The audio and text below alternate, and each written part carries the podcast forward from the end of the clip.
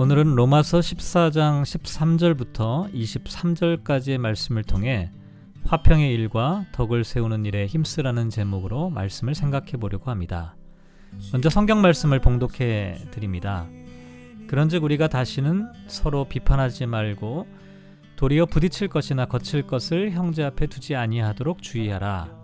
내가 주 예수 안에서 알고 확신하노니 무엇이든지 스스로 속된 것이 없으되 다만 속되게 여기는 그 사람에게는 속되니라. 만일 음식으로 말미암아 내 형제가 근심하게 되면 이는 내가 사랑으로 행하지 아니함이라.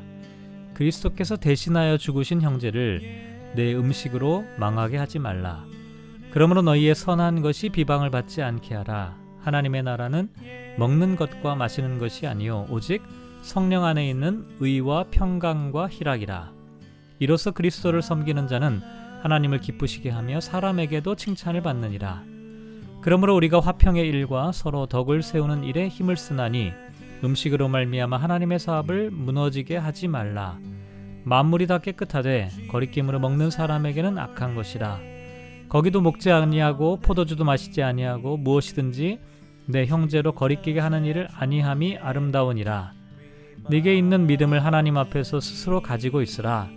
자기가 옳다 하는 바로 자기를 정죄하지 아니하는 자는 복이 있도다. 의심하고 먹는 자는 정죄되었나니 이는 믿음을 따라 하지 아니하였기 때문이라. 믿음을 따라 하지 아니하는 것은 다 죄니라. 아멘. 사도 바울은 앞서 로마서 14장 1절부터 12절까지 말씀을 통해 신앙 공동체 안에서 서로 다른 기질과 성향을 가진 신앙인들이 서로를 향해 어떠한 태도를 지녀야 하는지에 대하여 이야기를 했죠. 특히 믿음이 연약한 자에 대하여 업신여기거나 비판하지 말라라고 권면했는데요. 로마 교회에서 심각하게 되도되었던 것이 먹는 것과 날에 관한 입장 차이로 생겨난 일들이었죠.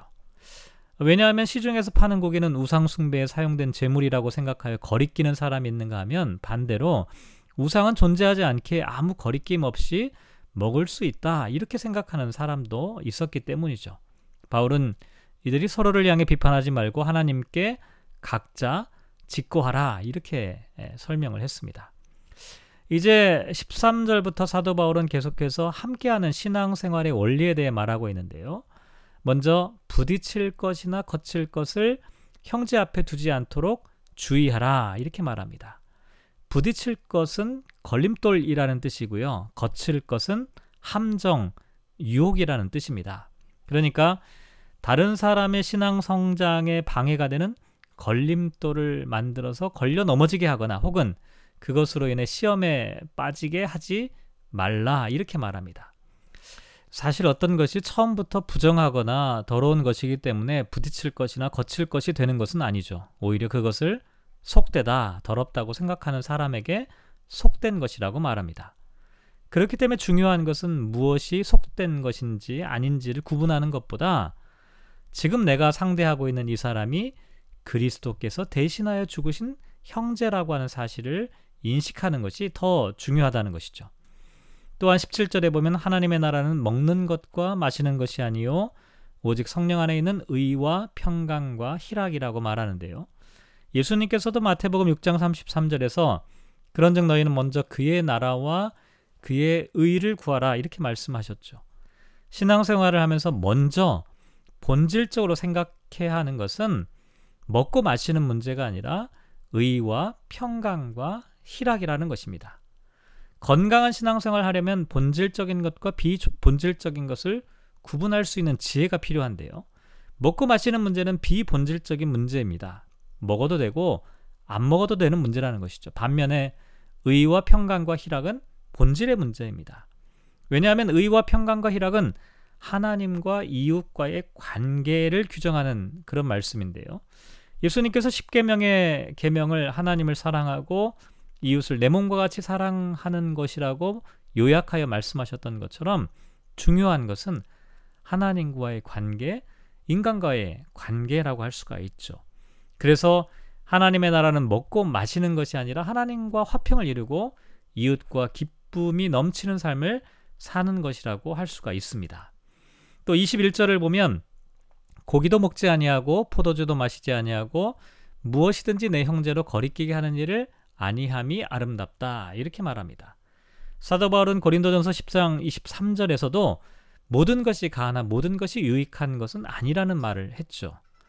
그리스도인의 자유는 마음껏 방종할 수 있는 자유가 아니라 절제하는 자유입니다. 그래서 믿음이 강한 사람은 고기를 먹는 자유를 마음껏 누리면서 고기를 먹지 못하는 사람을 비판하는 것이 아니라 오히려, 오히려 그 일로 인해 시험에 빠지는 사람을 위해 스스로 절제할 수 있는 사람입니다. 그렇게 절제할 수 있는 사람이야말로 참으로 믿음이 강한 사람인데요. 왜냐하면 사랑은 자기의 유익을 구하지 않는다고 말했던 것처럼 얼마든지 할 수 있는 일이지만 이 일이 다른 사람에게 유익이 되는지를 먼저 생각하는 사람이기 때문입니다. 그래서 아, 사도 바울은 고린도전서 8장 13절에서 그러므로 만일 음식이 내 형제를 실족하게 한다면 나는 영원히 고기를 먹지 아니하여 내 형제를 실족하지 않게 하겠다라고 하는 이야기를 했던 것입니다.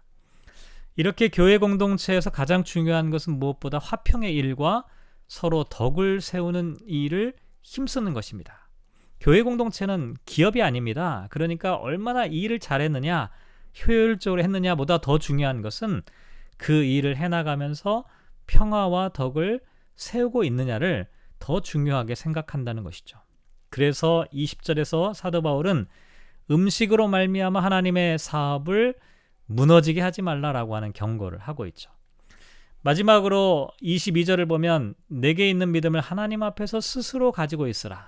자기가 옳다 하는 바로 자기를 정죄하지 아니하는 자는 복이 있도다라고 말합니다.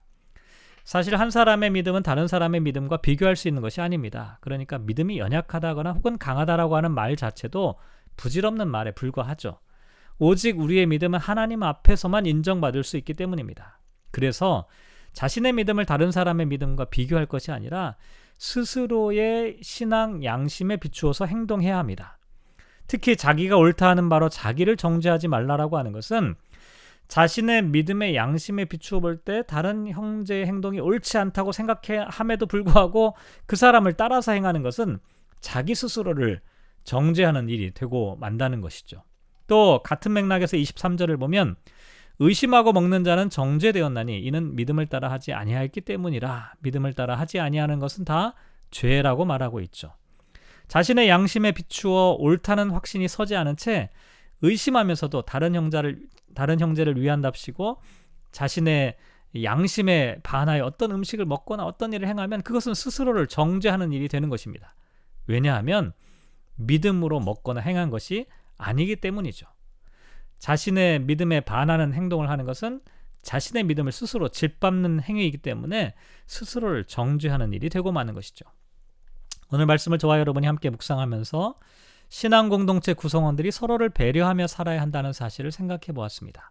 그래서 서로가 화평과 덕을 세우려는 노력이 매우 중요하죠. 근데 동시에 그 과정에서 다른 사람의 눈치를 보면서 다른 사람 행동을 무조건 따라하거나 혹은 자신의 신앙 양심에 비춰서 어긋난 일이라고 생각하면서도 어쩔 수 없이 흉내내는 것도 옳지 않다는 사실을 생각해 보았습니다. 신앙생활은 무엇보다도 하나님 앞에서 부끄러움이 없어야 하기 때문이죠. 오늘 말씀을 묵상하며 이렇게 기도하면 어떨까요? 다른 사람의 신앙에 부딪힐 것이나 거칠 것을 만들지 않게 하소서. 자유로운 신앙생활을 하면서도 그 자유가 절제의 능력을 지닌 사람이 되게 하소서. 성령 안에 있는 의와 평강과 희락의 삶을 살게 하소서. 화평의 일과 서로 덕을 세우는 일에 힘쓰게 하소서. 오늘 말씀과 더불어서 평강과 희락, 기쁨이 넘치는 삶을 살아가시, 살아가시기를 소망합니다.